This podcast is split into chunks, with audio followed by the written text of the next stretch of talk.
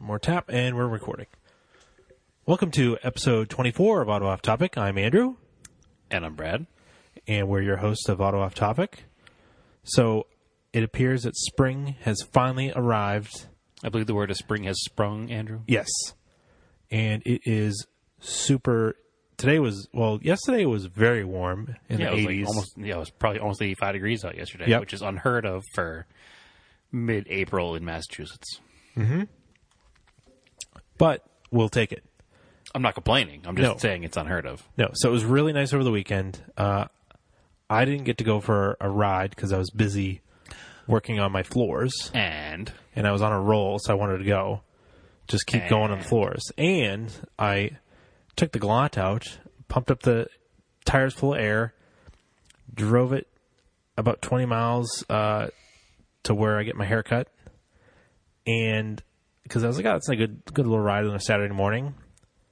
I filled it full of gas for the ride home. I got home, parked it, went inside, worked at my house. Then I was going to take it out that afternoon to run an errand, and it wouldn't start. Just sputtered, died wait, wait, every time. wait. Yeah, Project Car Life. And it turns out, As again, we extol the benefits and gratefulness, uh, the great the greatness of the reliable Mitsubishis that always fail on us. they don't fail that often. This, It just seems like they do because it's all we drive and we podcast about all the problems we have. yeah, So every time that happens, we're like, oh. But then you got to realize that these are the problems spread across like 12 different cars. yeah. And this this fuel pump was brand new in 2012 when I put the car back together, and it only has like 30,000 miles on it. It was like a Bosch pump. So it was not a factory pump, it was an aftermarket pump. Yeah, Okay. because the original one was missing from the car. Didn't Yeah, have because it anything had in the it. big hot rod drag race tank in it when you got it. Yeah. So it has all the symptoms that it needs a fuel pump.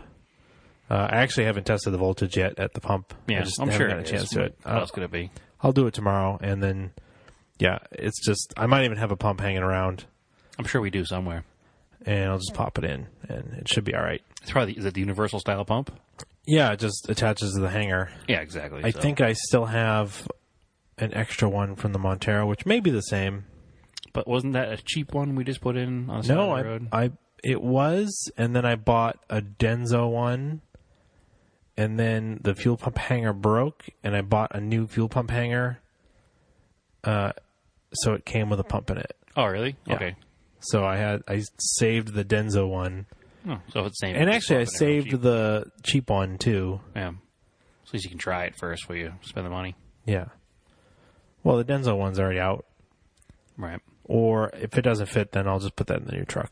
So I'm I'm my I'm adding to my list of things that I preemptively fix now. Fuel pumps. Yeah, fuel pumps, Yeah. alternators I have tested. Well, alternators are alternators, fuel pumps, and thermostats. I Those yes. are all the things you replace when you buy a new car. well, yeah, and then on a Mitsubishi, I was reminded since we talked about how the the new the 99 truck was kind of hard to start. Uh, okay. Josh from ADD reminded me that the uh, coolant temp sensor Oh yeah. that's- for the ECU oh yeah. will cause an extended start. And I was like, oh shit, I forgot about that. Yeah. That's that's always been on my list. I actually have, if you need them, the single blade sensors in the glove box of the Sapporo. Yeah. Because I have extras of those because it's the same part number across Mitsubishi's for years. Yes. So that's one of those things I've always. And when the ECU doesn't know the temperature, it doesn't, doesn't, know how much fuel to give it. Yes. Yeah. So it won't give it enough fuel on a cold start, or it'll give it too much Or to give it too much fuel. on a warm start. yeah. they cause all sorts of trouble, and they're only like twenty bucks, thirty bucks, yeah. even Not for the that OEM much, ones. I don't think. no, yeah. even the OEM ones are a little more. But I haven't bought one in a while because I stocked up a long time ago because Yeah. it's literally the same part number across uh, 25, 30 years of cars. Yeah. So I replace them all the time. yes, Not the one for the gauge, that doesn't go very often, but the one for the computer goes a lot. yes, I that is a two-wire one. The computer one. Yeah, Yeah. the single blade is for the gauge. Single blade's the gauge, yeah, sorry. I don't know why it has to have two independent ones, but it does. Just to make things more complicated. Yep. Which, when I was driving the Gallant, the check engine light came on, and I noticed that the wideband O2 sensor was reading kind of funny. And I was like, oh, maybe the O2 sensor is messed up because Mm-hmm. I did put a new one in, Eh, but it was reading kind of lean. So I'm thinking maybe that was, It was the a fuel. voltage drop that caused the check engine light to go on, and then it was reading lean because it wasn't getting enough fuel. Yeah, because the the Pump fuel was going the bad? fuel pump was going bad. So maybe that's why it was acting funny. I don't know. I'll Yeah, try we'll a new find fuel pump and we'll see what happens. Sounds like it needs a new fuel pump. But my floor is almost done, so there's that. And it would be done if you didn't run out of nails, Yes. which you probably could have bought if you had a fuel pump that day. oh, that's the other thing. So it didn't. It it died in my driveway, the most convenient place ever. It is pretty convenient. It died in my parking spot in the driveway, so I didn't. There was like no urgency to fix it, so and I there just was left there it. was no phone call to me to say, hey, come bring the trailer. I'm stuck on the side of the road in X. That's the problem. I have to fix it in the driveway here because there's such a hill. Like we wouldn't to bring it to my dad's house. We'd have to push it Up up, the my hill. driveway Yeah. into your. It's like I I'll could just just back the trailer down the driveway if we had to. yeah, but then we'd have to get it up inside the trailer. And we could use a come along. It would Yeah. work out. But whatever. It's Just right fuel on. pump. It's It's right pretty on easy top to in do the it. trunk. Yeah, you can exactly. just change it. You don't have to drop the tank, so no big deal. Definitely worth doing it right here in the driveway. Any of your cars uh, have any issues, or you just drive them? Uh, well, it's springtime finally, so Yeah. the Colt is out of hibernation. Yeah, you got an inspection sticker. I went out, got an inspection sticker on day one. I had to tell them how to get put a sticker on it. Unfortunately, Why? well, they tried to fail me for two different things. Um, first, he told me that my tie rods were bad. Yeah, Uh, he had the car jacked up, and he was you know shaking the wheel back and forth like they do. yeah. Um, and I had to point out to him that the reason it was moving, if he looked inside the car when he was doing it, was that the entire steering column was turning with the steering wheel. Oh, the steering wheel was not The locked. steering wheel is not locked. No, so of course it's going to be a lot of play because it's completely unlocked and open. Yeah. Um, so that was number one, and then number two, he said my turn signals didn't work, but the car wasn't running and the headlights were on. yeah. So with the car not running and the headlights not on, there wasn't enough voltage in the system to for the flasher to work properly. Okay. So, and I know that sometimes at night the flasher goes really slow when the headlights are on anyway and the car's running. But I was like, oh, turn the headlights off and start the car, and the directionals will work just fine. I know they work. I just use them to pull into your parking lot. Yeah. So, you know, old car things, they're just little little things you got to so- show somebody to, to get the car. You can get like a new electronic flasher. I could, but I mean, it works. Yeah. So I'm not really worried about it. I mean, I, I don't usually need my turn signals with the headlights on and the car not running. So This is true. I think I'm okay. So, but yeah, I got a sticker. I was happy about that, and the car is running amazing.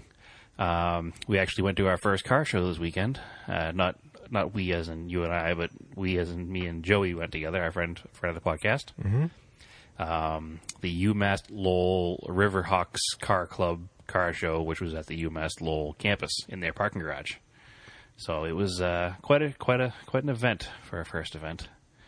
Uh, a couple observations Yeah. car shows with younger crowds are always interesting. There was a lot of revving Of course. because it's in the parking garage. So, But but that's been the same since we started going to car shows. I guess, I guess it just seems We get more older prevalent now and the 'cause we're behavior older. stays the same. Yeah, I guess maybe that's what it is. Yeah. But the one weird thing that I did notice, Yes. was this is the first year in the state of Massachusetts that the um, uh, the marijuana is legal, Okay. and it was super prevalent at this car show. Okay. like to the point that it was obnoxious. And I don't know if that's going to be like the trend going forward now, I don't know why or if it's because it was college kids. because it's the same as drinking and driving. Right, It's exactly the same. right. It's still a DUI, Yes. um, but it was super, super like everybody you walked by.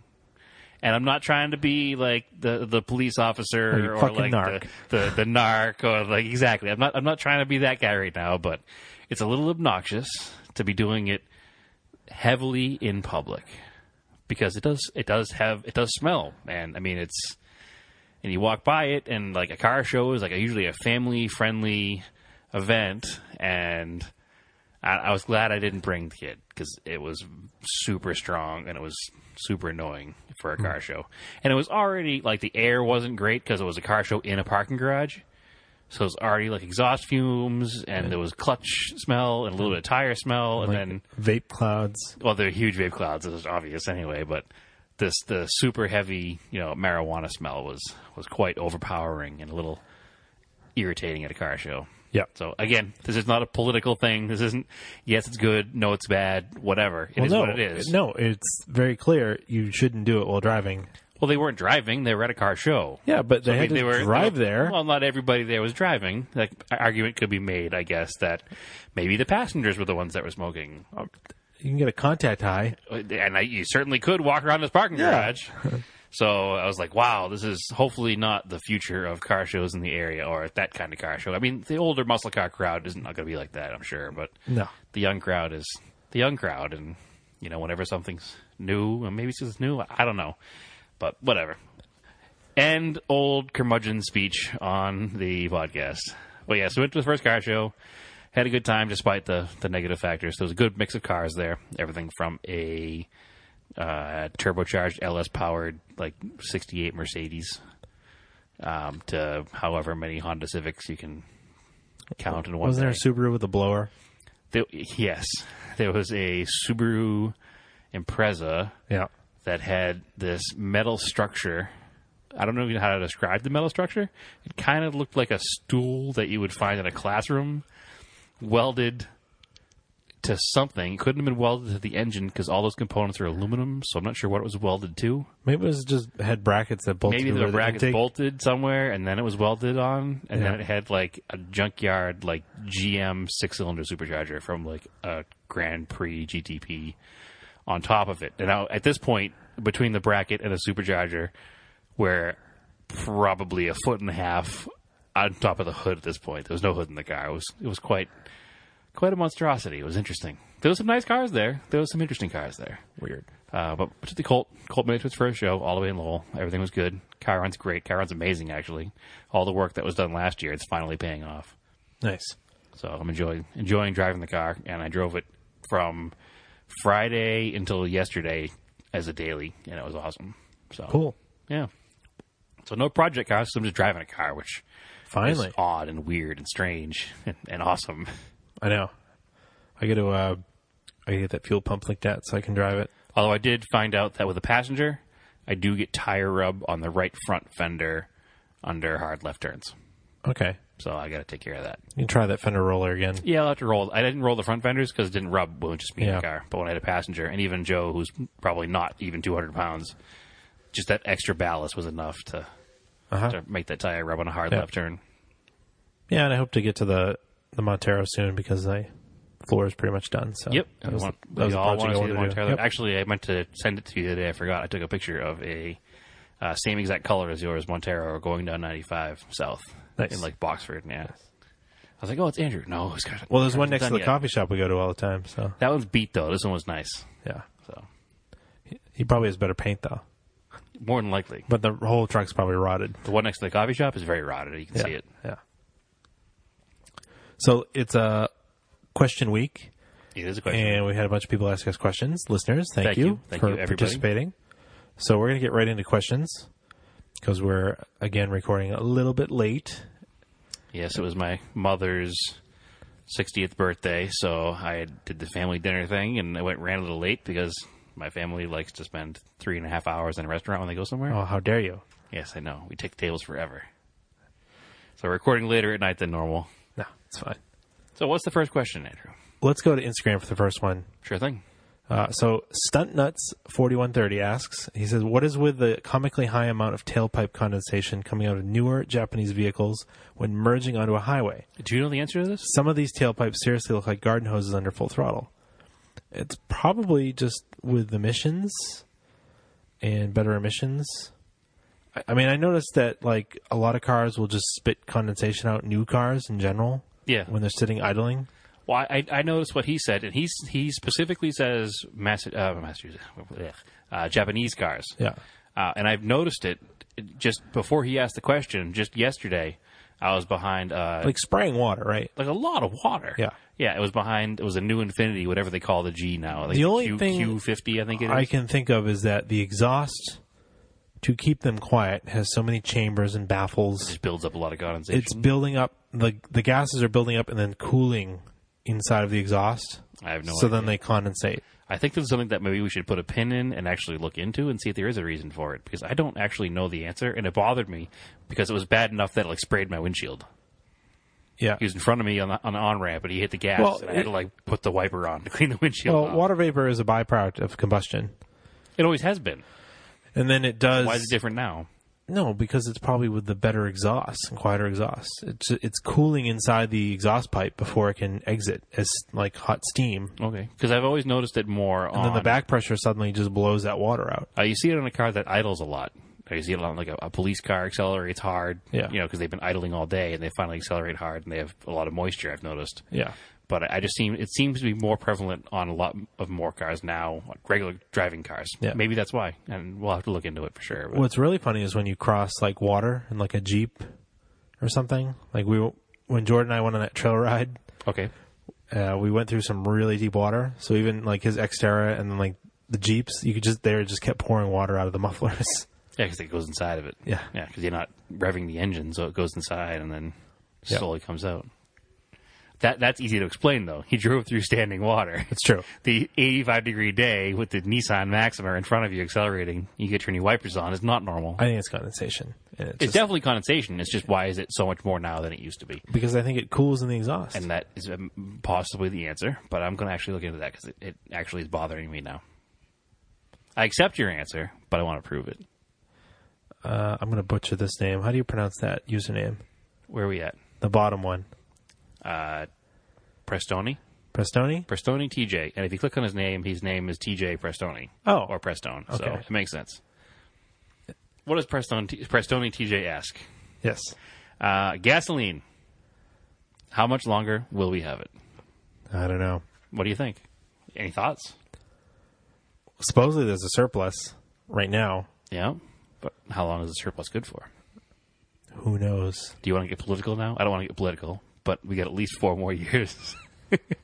At least Um, I honestly don't think we're going to run out of fossil fuels in our lifetime.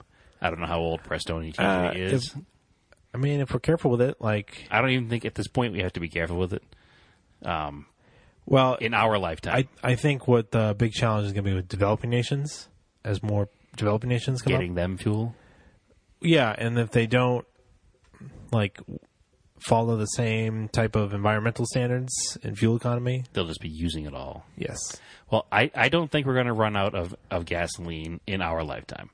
Um, I also think that as it comes to a point where we may be running out of gasoline, um, you know, cue the conspiracy theorists here, but I think they'll have developed some sort of alternative gasoline. electricity. No, an alternative gasoline that will still run on an old gasoline engine. You know, they make synthetic oil. it's it's it's made from So can we dead make, dinos. can- but, but they can make synthetic oil. Yeah, Can we make synthetic gasoline from synthetic oil? I don't know. But, but that's what I mean. I, it, the way technology works and, and science works, the leaps and bounds that everything makes, maybe not from synthetic oil. That's oversimplifying the You know, process, obviously. we have a friend who has a master's in chemistry. You should probably just ask him. he won't know either because he is not developing, uh, his, his job isn't to develop alternative gasolines. Yeah, but he knows how it works. You might have a better idea than us, but I, I think that when it comes to that point, I don't think that we're going to see a replacement for the internal combustion engine 100% in our lifetime. I personally, obviously, Andrew thinks a little differently, maybe, think that there will be an alternative source of powering the old technology. No, we're just gonna all have electric cars. No, we're not. I refuse to believe It's that's just the way it's gonna be. You're just gonna it's not going to be. no like horses didn't go away. They just stopped using it for transportation. But you still could if you wanted to. You could it'd be kind of weird. but doesn't matter. You could still could if you wanted to. And in 1925, when cars were becoming more and more prevalent, there were still people out there in horse and buggies, which is where we're kind of at right now. With if you want to buy a Tesla, you can, but you can still drive a gasoline car too. So I I just I just think that there will be some kind of alternative figured out. I guess. I don't know what it is going to Sure. be, but I, I really think there is. I mean, this this way the entire world is way too wrapped up in the internal combustion engine to just throw them all away. That's true. Yeah. So I don't see it becoming a problem that we'll ever have to deal with, and maybe even people, you know, my daughter's age will ever have to deal with. I don't think it's going to be in any of the next couple of lifetimes. I think it's gonna be like a water world situation. Might be, yeah. I I think the world will end before we run out of gasoline. I, I don't. I'm not that blind to it. I know that you know it's a it's a fossil fuel. It's a non-renewable resource, and it eventually it will run out. But I just think there'll be a, there'll be something else. There really will be, and s- the, some scientist somewhere probably is really close to it or has been, you know, like here I said, Q conspiracy theory has been paid off by mobile already to keep it keep it hush hush that there is some kind of alternative fuel out there, not an alternative source, but alternative fuel that will power the existing vehicles. All right, sure. Sorry, tinfoil hats and all. Moving on to the next question. Is that the last of the, of the Instagram questions? That's lit. Yep. All right, so moving on to We'll go, we'll go to Facebook. Uh, our buddy Frank Eck, who is always posting our podcast everywhere. Yes, thank you for being a cheerleader, Frank. Yes. Uh, he's got a couple questions, so we'll start with his first one. Uh, he's asking about the uh, Smoky Mountains Overland Rally, or SMOR, and what's the difference between that and the rallying you guys do? Well, first, I think I want to point out that he says, "How about a bit of a mention of the SMOR?" Because I think he's a little bit um, involved in Oh, the is he? organization of it, Okay. or at least he's a you know he likes to campaign for them too. Okay. Um, which the Smoky Mountain Overland's rally, after looking into it, is very similar to the Vermont Overland rally that you have done, No, I haven't done that. or that that our friends have done. That Yes. we're going to do this year. Yes. So it's basically a multi-day camping and just guided wooded trail event. I think it wants to know what how it compares to like our TSDs Yeah, exactly. and then our rallycrosses and stuff. yep. And it's Two-part question. they're the same in name only, sort of, I guess. And like a, Of course. a rally has different meanings. Yeah, but it could also be like you're going to a political rally and campaigning for a camp for a candidate or something. It's very Well- many different needs of rally. yeah, obviously. But like a rally in the terms of using it with cars is you can have a like a performance rally. I only bring that up because when we talk about the New England Forest Rally, people think that we're going to New Hampshire for a weekend to go, you know, fight for the trees. so we're not. We're going to race, you know, what car as you race for the trees. But Yes. Anyways, yes, performance rally, TSD rally, rallycross are all very different things from a rally, as in the Smoky Mountains rally, which is a meandering tour through an area, I guess. Well, Oh, yeah, there's like a tour type rally, and then you have those silly things like the gumball and like the uh, gold rush. Those are like Douchebag rallies. douchebag rallies. but then you have cool things like the the other thing I really want to do is a gambler rally. The Gambler 500. They just did one in New York like the other weekend. which they're a little born from the douchebag style rallies. They're more the fighting against it, like so ridiculous because it's so opposite of the gumball and the other. Well, it's a it's an off-road tour. It's not a race, so you just kind of everybody just gets a cheap car. It doesn't even have to. The original goal was for it to be a five hundred dollar car. Is it off road? It's off-road, all off-road. That was a lot of highway in that one. Nope. No, the gambler's all hi- all off-road. Maybe I'm thinking the Lemons Rally. Yes, Okay. that that is all highway or pavement. Right. But that's a similar idea. But that's kind of like a TSD, kind of like a just a fun rally. I mean, I guess that's the main thing is that a rally is typically actually a rally is technically never a race. Even a even a performance rally is not a race. Because you're not racing against another car, you're racing against a clock. Yes. And I believe that is the proper definition. So, But those, there's, yeah, there's, there's many different types of rallies, and I think that the whole rally culture beyond performance rallies, like the TSDs and the gambler style rally, Yep. or um, I know the other podcasts in the West Coast just did that big rally out there. The uh, what do they call that one? coastal range The Coastal rally. Range Rally. I think those are all m- more born from like people who are into cars that don't want to s- necessarily commit to a full race car, but want to do more than going to a car show. Like gives you some, gives you a good reason to go out and drive your car in a group of, group of people. Yeah. I think is more like a blanket definition of what a rally is. It's not a performance rally. Well, their definition of the coastal range rally was a uh, moving cars and coffee. Yeah, which is ki- a reason to drive the car rather than just park it and talk. Yeah, because Which is why we're into cars in the first place is to drive them. yeah, So I- if we can have a fun route with you know scenic views and and lots of fun there's too turns. much. Um, I don't know. In the last couple of years, it was like too much. There was too many meets. Let's go to a meet. Yeah, We'll too many stand meets, around. not enough driving. And I was like, this. Is, after a while, it's like this is really boring. Yeah, and we And- we and, said like- the same thing ourselves. We had to mix it up more, not go to just car shows and try to do more of and Yeah. different kinds of things. So that's why we we do things like drive your Raider 12 hours to the middle of the night.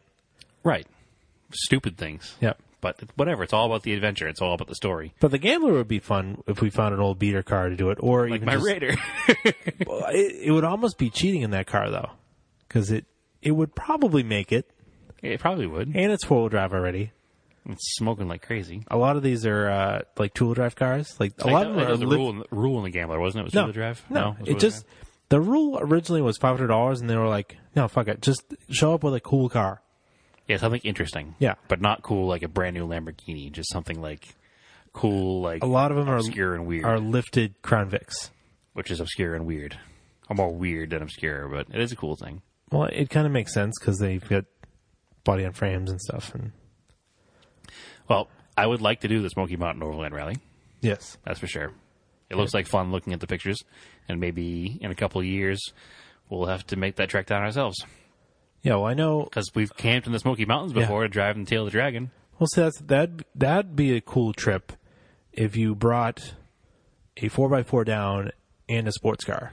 So we trailer the sports car with the four x four, Yes, and leave the sports car parked somewhere, and go to tail of the dragon. because there's I guess there's a bunch of cool roads around Tons. that area Tons of cool roads. that are off, well. There's tons of good paved roads and there's tons of good off road trails too. Right. It's like up here in the woods with less rules. Yeah, why do we live here? Again, I don't know. Do not know. Whatever. That question is still from Frank. Yep. Uh, what characteristics do you look for in a truly collectible Japanese vehicle? Worldwide, are plain Jane Japanese vehicles ever be collectible as a plain Jane domestic? Plain Jane, of course, equaling base model. Oh, we just talked about this with the Celica that our friend Jordan sent us. Yeah, we did. Because he was talking about um, is it ST one sixty fives? Yeah, the, like the mi- or late eighties pop up headlight style Celicas. Yes. they're front wheel drive. yep. um, and they made the all track, which was the turbocharged four wheel drive. But we were talking about just the generic base it was model just a G- GT, GT, yeah. GTS. Um, But it was super clean. The one he sent us, the Craigslist ad. right. Um, I'm going to say yes. Um, and I don't look for anything as far as collectability goes beyond a popular car, then I think will be collectible now. Like Yeah. take the Honda Accord that I just had at, at Vintage Imports. Yeah. it was a Honda Accord. I mean, it wasn't anything spectacular. It wasn't a race car by any means. It was just a clean, low mile 1979 Honda Accord. Um, and the reason that it was collectible is because that's the kind of car that somebody's mom had, you know, when they were growing up, or somebody's grandmother, or somebody somebody had one in their family, and they remember it. And again, we've talked about this before in the show. The collectability, a lot of it has to do with, um, um, yeah, nostalgia, remembrance, memories. So I think that that is the only thing that I look for is something that's popular enough in the past to have a small following now. Well, it had that car also had specific features that made that car very unique. I don't think that mattered much in the long No? run, though. I mean, it was cool to tell the story that hey, it was an AC car with all the chrome doodads and Well, I meant like the engine in it, the CVCC, was very revolutionary for the time. But that goes a long ways as to saying why it was popular in 1979 because it was a good car in 1979. It stood out in 1979, Yeah. so it stands out now as a collector car. Whereas something like my 1980 Colt is only collectible to me, and I don't really have an explanation for why I like it. I just like it. Yeah. You know, it's a front wheel drive econo box in the 80s, but it's not something that enough people are into today to make collectible as far as value goes. You know, I paid, you know, less than a thousand dollars for the car. and Well- it's probably worth that now. That's what I was trying to say is that that Accord was a milestone model for Honda. Okay, I, I can see that. But again, that, I think that So- because it was a milestone model is why. Eh, maybe you're right. Yeah, it has significance in a historical significance in the Honda lineup. Okay, I, I, I can go with that.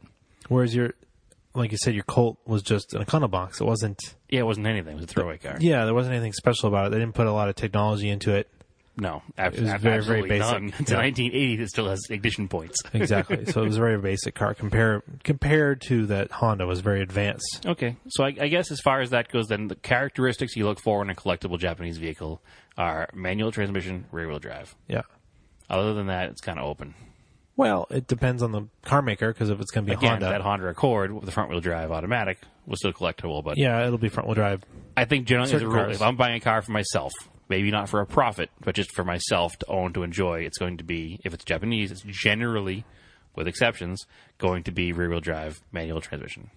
Yeah. That's it. But So our plain base model American cars clutchable. I think they are coming up. They haven't for a while. Yeah. They haven't for a while. Like, because uh, as the muscle cars, the, the high end muscle cars became untouchable to average people. if, if a Chevelle SS was you know closing in on six figures with a big block, Yeah. but you could buy the same body style in a you know 1970 Malibu with a six cylinder for 4,500 bucks, Yes. then people would start buying those and push those up 10, 15 grand for a clean one now. Yeah. So, they're So- going up. They're going up. Everything goes up. Yep. Totally. All right. So next question is from Frank, and he's, he wants to know which is, or in our opinion, probably which is better, urethane or rubber suspension bushings. And I guess that depends on what you want to do. Yeah, depends on the application. if you're just putting a car back to stock and you don't care about performance or longevity, like over the long, long haul, then It it also depends on the bushing in the car too. depends on the bushing. The rubber is probably fine. Yep. I like polyurethane and suspension stuff in certain places. But there are also places where it makes the ride too harsh, or if you put a solid motor mount in the car, a lot more of the vibration gets transferred through the car. There's a lot of reasons to not do it as well. Well, I don't think I would ever put solid mounts in a car. Just like solid So that's aluminum for mounts. that I just wouldn't do it. Yeah. It's just too much. I've put polyurethane mounts in certain things. Like we were talking about that rear end, uh, four bolt rear end I bought for the Talon already has polyurethane bushings the pressed into polyurethane it. in it. Yep. because the original ones are no longer available. Yep. The rubber ones, and they're long dried out in my car. So And the rear differential mount in those cars is notoriously loose anyway. isn't it? no, No? No, It it's- always bang around. no, not really. You don't get too much of a clunk out of those. Hmm. Maybe, maybe mine are just old and worn out when I had my car. Yeah, but like on the like in the Gallant, I didn't do this to the Talon yet. I've got only half of the motor mounts polyurethane because the I've got the transmission one is polyurethane, and the front roll stop I've got the polyurethane in, insert. Okay. but up on the driver's side where it hooks to the body, the, that engine mount is rubber, and then the rear one where it hooks to the subframe is rubber. Okay. So I call it a hybrid setup. I don't know if anybody else calls it that. Instead of doing all of them, I do half. And it cuts down on Don't vibrations. call it lazy. No, it cut- no, because I had the I'm just messing with I had the know. polyurethane one up top. and And it it- felt it a lot more. and it- yeah. Especially the one connected to the body. Yeah, because exactly, it bolts right into the body, and then it would just vibrate right through the dashboard, right through the steering column, and just shake the steering wheel. So as soon as I switch that out and then put it like this hybrid setup, Car was a lot better to drive. we, but I could still feel the engine, like it wasn't totally disconnected. Mm-hmm. And the nice thing about having the polyurethane on the transmission side is it keeps the transmission in place because it's cable shifted. Yep. Firmer, better, direct Yeah, so it shifts. doesn't move stuff around on you. And I have done that. I've have replaced the shifter cable bushings with brass ones. That's Also to make it more That's direct. another thing to do. And then actually, the only solid bushings I've ever put are the shifter base bushings in a DSM. You get rid of the rubber ones. You put metal ones. everything to make it easier to shift the car and Yeah. less likely to miss a gear. Yeah, it doesn't move around as much. So that's pretty good. Uh, on the Montero, I used polyurethane for the trailing arm bushings at the front because they were just dry rotted and gone, and I think they're not. I don't think they're available anymore. So, So whatever you again, could get. I put them in. They work great. Yeah, I can't. They feel a solved difference in that. Yeah, They solved a huge rattle. I don't feel any difference in like suspension movement, articulation. So especially not in the front mounts like that. I don't think you really feel too much of that. well, it's where the, the arms kind of twist It's and a stuff. pivot point, but I don't Yeah. think it's really going to be as far as like there's no lateral movement coming out of No. there or anything. So, But And then I've got those like caster bushings in the Gallant. That I'm gonna, those were huge, though. That's a big difference. yeah, those made a big difference. Yeah, There's a lot of play in that rubber bushing in the back of that and control that's arm. directly where the steering is. So, I mean, if your control arm is mounted, you know, the more Yeah. positive your control arm is mounted, the more positive your steering is going to feel. yeah, so I Plus, like those those. gave it a little more caster too, Yep. so it made it a little quicker so again, steering, quicker. it depends on the application. Yep, they have their place. They do If it's a street car, not everywhere, but some places. exactly. If you could build a race car, by all means, go all out. Well, if you're gonna build a race car, you're going solid. yep, all out, go all out. Yeah, t- total track day. Yep. All right. So Jordan Millam asks, he says, "Do you think the internet has created an echo chamber in which the minority of mechanical problems of X model car get blown out of proportion?" So I think that's like all of the Subarus need ring lands and Which is a horrible, horrible, terrible word. yeah, I don't even like that word. No. They, they, were- they was talking about piston rings, right? yeah. Why do we call them ring lines? I don't know why they call them ring Why do lights. only Subaru people call them ring lands? I don't know why. I don't either. piston rings. It's super annoying. It's like somebody on Nasdaq one day was like, "These are ring lands," and then everybody just followed suit. I guess. Much in the way a lot of a lot of things happen on Nasdaq. Uh, I I think I think anything gets blown out of proportion on a forum Oh, 100 percent. because, well, gee, things get blown out of proportion on the internet. That never happens. Yeah, exactly. Because you know, one person will post, and then another person will post about the problem, and then Three people out of 150,000 cars that had this problem, but since those three people were vocal about it, all of a sudden it's an issue. yeah, and it really like the oil blow by in a lot of modern cars is very common, not just in Subarus, common in Audis. So you see that in Audis at work. It's common in a lot of things because of the cafe standards. They've made the tolerances a lot looser. Oh, have they really? Yeah. To increase fuel economy. But the not as tight. byproduct Yeah. is, yeah, so the engine's not running as tight, is that you're burning more oil. Interesting. And if you're not paying attention and you burn through all that oil, You blow your motor up. you ruin the engine. So So you're saying that my old cars are now every bit as good as a brand new Audi. they use just as much oil, if not more. Yeah, exactly. Excellent. I use about a quart of oil every thousand miles in the Blue Gold. Uh, yeah that's actually better. Eh, Better than a new Audi? Yeah. Wow, There's, that's bad. there's some that are real bad. That's real bad. Yeah. But But- do they have uh, dipsticks in their Audis? There are no dipsticks. So, So it uses a lot of oil. It doesn't have a dipstick. no, it uses a lot of oil, and then the light comes on and tells you it's low. It seems like a horrible, terrible, no good, very That's bad just idea. the way they are. so are you, are you saying now in your your professional internet opinion, don't buy an Audi? Or have we just blown this out of proportion on our own? No, they're fine. They're fine. Okay. Just keep keep- They're they're keep- ta- they're keep taking looking care of for it. oil. So Yeah. it's a problem they know about. They take care of it. No, I think Jordan is correct, though. I think that it's definitely things get blown out of proportion on the internet I think. about cars, about anything in general. But as far as Well, we've said before, DSMs get blown out of proportion. I think yeah, hundred percent. That's why we have this whole podcast to begin every with. every To- goddamn to- to time talk positively about Mitsubishi's. somebody posts a friggin' uh, like a first gen for sale. Like Somebody posted Somewhere. a crankwalk meme. yeah, Yeah, like so done with it. Done. but the funny thing Triggered. Is, is they don't even Stop put it. They don't even put it just for the first gens anymore. Now somebody's like, "Hey, bought a 2012 Galant." Somebody's like, "Crankwalk, watch Crankwalk." It's like, no, stop. No, it's nothing to do with that anymore. no. It's only certain cars. It's only second gens. And it's only mostly the standard transmission cars.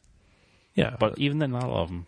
no. It was a seven bolts. They had a weak thrust bearing. Yep. And they, It was actually a half. Thrust any of them bearing. that are still on the road have been fixed. It wasn't a full thrust bearing. So get over it. that the six bolt had. So yes, things get blown out of proportion, and it's annoying. Sometimes there's a positive effect to it. Like you can buy a mid two mid two thousands Porsche for fifteen grand now Oh, is the IMS because of the bearing? blown out of proportion IMS bearings. It's like I forget what the percentage of cars is that it actually affects, but it's pretty low. no, you just fix it. and you just fix it for a thousand bucks or whatever it is, and you can buy that car dirt cheap now. I mean, yeah, they're not the best Porsche all around, but that particular engine problem, Was it nine nine sixes? yeah, nine nine sixes, I like nine nine sixes. yeah. I mean, they have terrible looking steering wheels and weird looking headlights, but I, can get like over them. the headlights. I, I like them. have no problem with the headlights. I would drive a nine nine the six. steering wheel belongs in an F one fifty. You can't dispute that, but you can change that. Whatever. so it's fine. Fucking drive the shit out of a nine nine six. Oh yeah, of course. So what's the next question? That's your limit of swearing tonight too. You said it like four times. Whatever. No, just saying. I checked the box. Listen. Explicit. No, Oh, I'm just Language. saying. I did have one listener contact me Oh really? and say he appreciates the lack of swearing. That Oh okay. So we had to keep it on the down low for that one particular listener. 'Cause He's a good listener. This is it's late night. We were fired up. It's, it is late night, and unfortunately, you can listen to this whenever you want. Yeah. yeah. We didn't have any coffee tonight. We're fired up. So No coffee, no beer, not even water tonight. No. We're all done. The F bombs must uh, make your mouth water again, I Yeah. guess. I don't know. All right, Joey Archibald. moist. Do not say moist. I said it. No. Moist. Uh, Joey Archibald says, "Are we going to SEMA?" As he asks us every time he sees us, "When are we going to SEMA?" We're going to try to get there someday, but it's not really a priority in life right now. No. Are, are you paying for the trip, Joe? Because if you're paying for the trip, we're we're down. Yeah. But Mikhail, I don't know, Mikhail. Do you? Yes. Okay, Yep. He does. I don't uh, understand the question. Uh, no, he does uh, video. Oh, okay. This is shooting as in video and photography. Yes. Okay. And uh, Oh, he's wait a second. I think he does a lot of dragway stuff, right? Doing dragway Yeah. stuff. Yep. Okay, I have seen his stuff before. Michael Visual.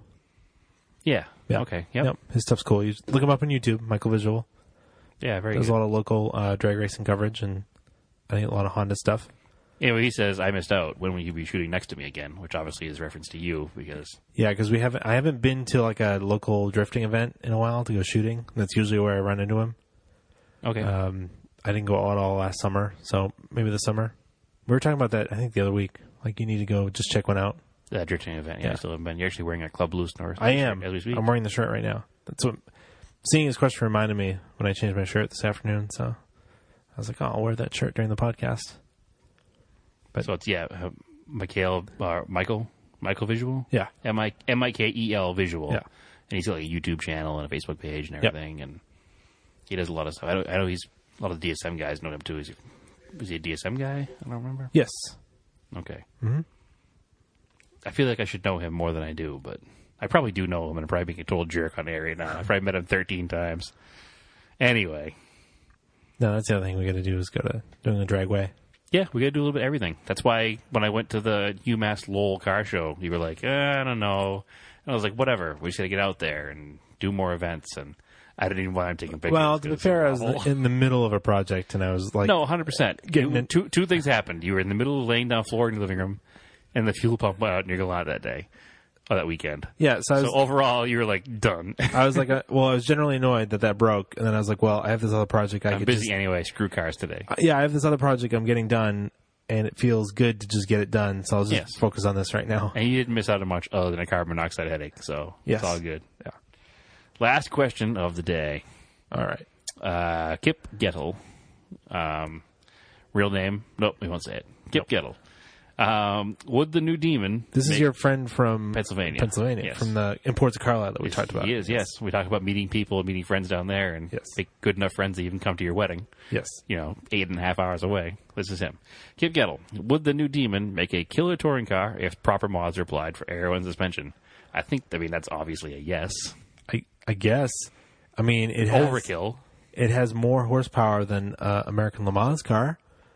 What is it, 825 or 865 or something? Uh, I actually pulled up a thing with a bunch of facts on it because today was like a huge circle jerk. Yeah, about- today was definitely Dodge Demon Day. yeah, Because they just released all the numbers today, that's why. yeah. It's at the New York Auto Show. Oh, is that what it is? New York Auto Show this weekend? Yeah. This week? I mean, it's it's a ridiculous car. I, I love the fact that it exists. Yeah, 'Cause totally. Everybody is like always waxing nostalgic about, oh man, I wish I was around during the, you know, the muscle car heydays, the Nope. muscle car We are wars. in We're horsepower the wars. Middle of them right now, and it, there was never an 800 plus horsepower car back in those days, Here- okay, here's this world's fastest quarter mile production car. especially with traction. Uh, the uh, so the best ET is a nine point six five Is that at with, hundred and forty miles an is hour. that with the standard car, or is that with the No, no. three thousand dollar computer package you can buy for it? no, that's the standard car. Okay, because have you heard all the facts about this yet? I don't know. I'm- I know that it comes ready to bolt in a, a, a roll cage, and that you cannot run like you cannot run that fast at a track without a cage. Like they, they Right. just, the car is not legal to be run on a drag strip unless There- you run it slowly. there is a package you can buy a computer for it. It's three thousand dollars from Mopar, Okay. and then you run race gas, and it makes ten twenty five horse, oh, and it runs like even faster. Than because from the factory, it's selectable. You can tell it that you're going to run on There's a- 91, there's a- or you can tell yeah. you're going to run on 100. but then there's another package you can buy. So you can get like 116 Sunoco or something. I don't know, but it makes like ten twenty three horse from the factory, which is ridiculous. I, so- I mean, so the, the standard version is 840 horsepower, 740 foot pounds of torque. It's, it's more than my diesel truck as far as the torque number goes. So first ever front wheel lift in production car, three feet. It will lift the front wheels off the line. Isn't it four wheel drive? No, it's rear wheel drive. I thought it was gonna be four wheel drive. That No, was it the has big thing. special uh, Nito drag uh, DOT cheater slicks from the factory. from the factory with skinnies in the front. That's cool. Yeah. So fastest zero, world's fastest zero to sixty time, two point three seconds. This is pretty ridiculous. It's it's overkill for an for a tou- touring style car. like a road course car. Highest But- G-force acceleration of any production car, 1.8 Gs. God, that's ridiculous. I love that it exists. It's like a hundred grand, right? I don't know what it is. All I know is that they'll never be cheap ever. No, because they'll be a limited production And car. uh, I mean, they're just like, So the Hellcat's never be cheap either. what do you do with it? You just win cruise night. You Uh, Pretty roll much. up with your Hawaiian shirt in this thing. and That's just why I park read it? that somebody made a joke about a Hawaiian shirt earlier, but it actually only comes with one seat. And I forget where I was reading it. It was some friend of ours Facebook page. But apparently, you can option in the You seats, can option a second seat, but the way, but but whatever, for a dollar. It only costs you something a dollar. a dollar. Yeah, But whatever the person said on their on their post, it was, and I, I'm not going to take credit for this because I read it on one of our friends' pages. I don't remember which one it was, but it said uh, you'll need that one seat anyway because your wife left you a long time ago for wearing that Hawaiian shirt out every day. So, yeah, I don't know who it's for other than it's just for winning bench racing, but actually having b- numbers to back it up. Well, But none of these are going to be used anyway. They're all going to be bought, they're gonna have put like away, in twenty put years. under cover. These things, it's gonna be like Dodge Demon with twenty miles pulled out a barn, and you're like, who the fuck cares? Yeah, exactly. Well, it's like a turbo Trans Am now. There's so many of those that has been you know, bought brand new and restored, and it's like you can buy if you wanted to buy a less than 50 mile turbo Trans Am from like 19, you know, 89, 1990, whatever year it was. You you literally have like 15 or 20 to choose Oh, from. really? Yeah, there's so many of them. What was the the other day with those two Buicks? Were they they were Yeah, Grand the same thing. They were Nationals? dealer mileage Grand Nationals. Somebody just put in a barn somewhere and just didn't touch. And then all, the- the reason that they got attention was because they went listed on eBay for buy it now like two hundred and seventy five thousand dollars. Something What? stupid, yeah. And they weren't even cleaned off because obviously for the barn find you need Yeah. to leave the dirt on it now. has is to the be thing to dusty. do, which Yeah. is stupid. The stupidest, stupidest trend I've ever heard. But I mean, yeah, I mean this Demon thing is cool. Like it's cool because of all the tech that they put into it. Yeah. Well, I love the launch control setup it has, where instead of being a computer launch control that Oh, it has a tor- it has a uh, trans brake. Well, it has a trans brake, but it also has a, the valve on like a wastegate that like partially opens when the car is still standing still and closes slowly as the car gets traction. Ah. so it's a mechanical, like a mechanical launch control. Yeah, so I, I I appreciate all the tech that went into this car and the No, engineering. 100%. Like, Oh, I that's- love, I that's a- love that it exists. That's really really cool, but I mean I don't think you'd really enjoy driving it. oh, I would enjoy driving it. You'd enjoy driving it for, a, I mean it's a burnout machine. Yep. But so is the Hellcat for Yeah. 30 grand less. I think even less than that you can get a scat pack, and it's still Still a burnout machine. really Yeah, fast. it was like 400 or 500 horse or something like that. Listen, these cars need this kind of horsepower because they still weigh as much as the Titanic. So I mean, they're big freaking cars. But so is Dodge, like just the nuts company. Like they just I think so. I mean, I don't know how else to explain it. I mean, who else made a Viper? Dodge. Who else made a Prowler? Dodge. it was Plymouth. Chrysler Corporation in general. Technically, a Demon should be a Plymouth too, shouldn't it? No, that was Do- Dodge Demon. Dodge Duster. T- uh, okay, Yeah. but whatever. I mean, it's Well, th- there's Jeep Trackhawk. Trackhawk. Or was it Trailhawk? I think it's Trackhawk. 'Cause That sounds dirty. No, I think it was a Trailhawk. I think it's Trackhawk. There's there's a new The Jeep. Trailhawk and a Trackhawk. There's a Cherokee coming out that has the Hellcat engine. There already is a Trailhawk, which is something else. Yes. And now there's going to be the Trackhawk, which is going to be the Hellcat motor and a Grand the Cherokee. 707 horsepower Jeep. Cherokee. So- But also, they used to make the SRT8 Jeep Cherokee, which is also stupid. Basically, they took whatever anybody else did and were like, we're going to do it better and faster. So Chevy came out with the Camaro COPO car, the Copo Camaro, Yeah. like two years ago, and Dodge was like, well, we're going to make the Demon and we're going to make your Copo obsolete. And Co- Mustang came out with the- the Cobra, the King Cobra, whatever it was, the Shelby. GT350R. Well, that's the that's the race car, but they had the drag car too a couple years ago. Oh, I missed the drag car. It had like a giant snake on the side of it, and it was the GT500 King Cobra or something like that. See, I'd rather have a GT350R because Oh, it- yeah, absolutely, because we're more all around car guys. We Yeah. don't want to do just drag racing. But I I just I appreciate the drag racing specials that are coming out because they did in the sixties and seventies too.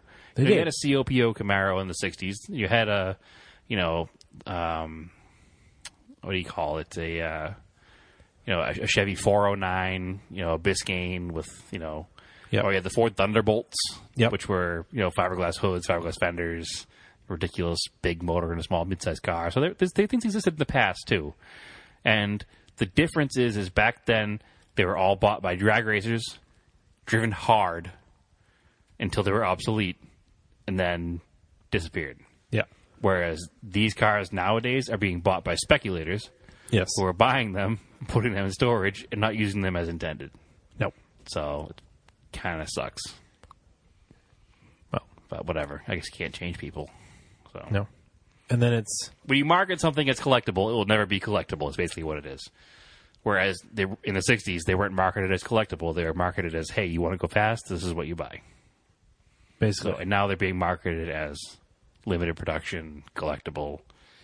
So that's like you know, like I said, if it's marketed as collectible, it won't be collectible because everybody will buy it and save it.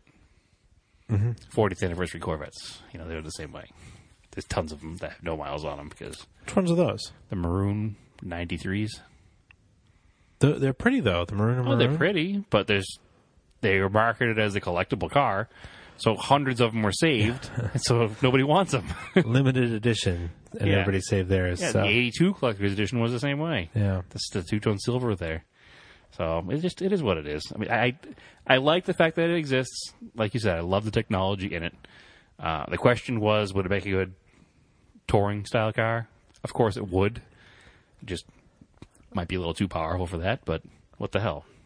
Yeah. Why I- not? You're probably better off with a Scat Pack car. Oh, 100 percent. But, I mean, it's also a big car to begin with, so. Well, yeah, I part of me wants to do like the neon green Sam Posey Challenger from like you know 1970, but If you did it in a non Hellcat car, just the V8 one, but they're still it's, a- it's a big car, but they're a very big car. When you're like the proportions are, they look small in a photo, and then you get next to one in person. Well, you even put it next to like an actual 1970, and it's still big. yeah, because they weren't small cars; they weren't pony cars. No, but the new one still looks big next to the 1970. I'm Yeah. saying it still makes the 1970 look small. Yeah, So when that 1970 was a much bigger car than a Camaro or a Mustang. yeah.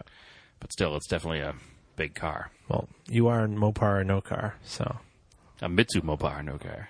all your Dodge. I don't own any non-Mitsu Dodges though, Okay, so they're all Mitsu Dodges. It's different. That will change someday. I'd love to have a a Duster or a Demon, like a 71, 72. Duster 340. I like those. Yeah, 340 Duster or the Yeah. or the Demon was the same basic thing. Mm-hmm. I'm, I'm okay with one of those, or even a uh, mid 70s Dart with a curved back glass. Those are cool, or even earlier ones like a 69, 70 Dart. See, I liked the small about the block. Chrysler products in the 60s and 70s was the Coke bottle shape on the side. I like the 68 Charger. Yeah, That was cool too. but they carried that through a lot of their uh, Yeah, they did. product. Even into the 70s on the big Plymouth satellites and stuff, Yeah. they had that the big quarter panel and it kind of got skinnier by the belt molding and the door handle and everything. But yeah, that, Yeah. that design went for a while. But I, I really do like the 60s and 70s Mopars. Um, and the lower end ones hadn't gotten any kind of love for a long time. Yeah, And they're starting to come up now, too. It was always, if you didn't have a 440 car, if you didn't have a Hemi, it wasn't worth spit. no, and now they've kind of come up a little bit more. People are buying the 318s and 360s, and basically nothing cool is cheap anymore. Nope. that's all there is to it. nope. So, are there any more questions anywhere? I Any on don't your think page, so. Your personal page. No, that was that was on my personal page. Oh, we didn't check the. Yes, that was my personal page. Okay. Should probably check the auto off topic page. Yeah, probably. I don't think there were any there actually. I think it was just No. the same ones we already answered about the demon and the semen question from Joe. No, there was. There's one. Oh, okay.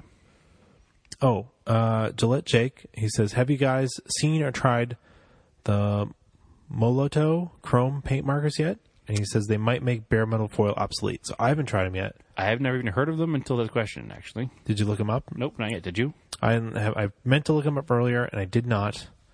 But they sound kind of neat. Moloto, Moloto. M O M O L. Yep. Molotov liquid chrome comes right up. Oh, look at that. Amazon. Hmm. Only ten dollars, huh? Interesting. Yes, this is not a very interesting podcast talking about No. it like this, but um, I do like the concept. So this is obviously for scale project cars, Yes. um, doing chrome trim versus painting chrome trim. We usually use a, a bare metal foil product, which is basically an adhesive back. to What I've chrome used foil. on a couple things for doing engine blocks and exhaust and metalizers. is uh, not what's even better than me- metalizers is the Alclad 2 paint. Oh yeah, yeah, yeah. Yep. So you have to paint it over like a primer or a gloss back, gloss black.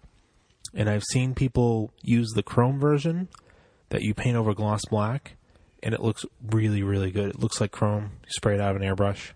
Okay. I've seen people strip kit chrome, paint the pieces gloss black and then do that. And uh, yeah, it comes out really well. So Well, just looking on at the images on Google for this Molotov Chrome, yeah. this particular 356 kit was done with it, and it looks like bare metal foil. It does. yeah. So I might have to look into this because I hate bare metal foil so much.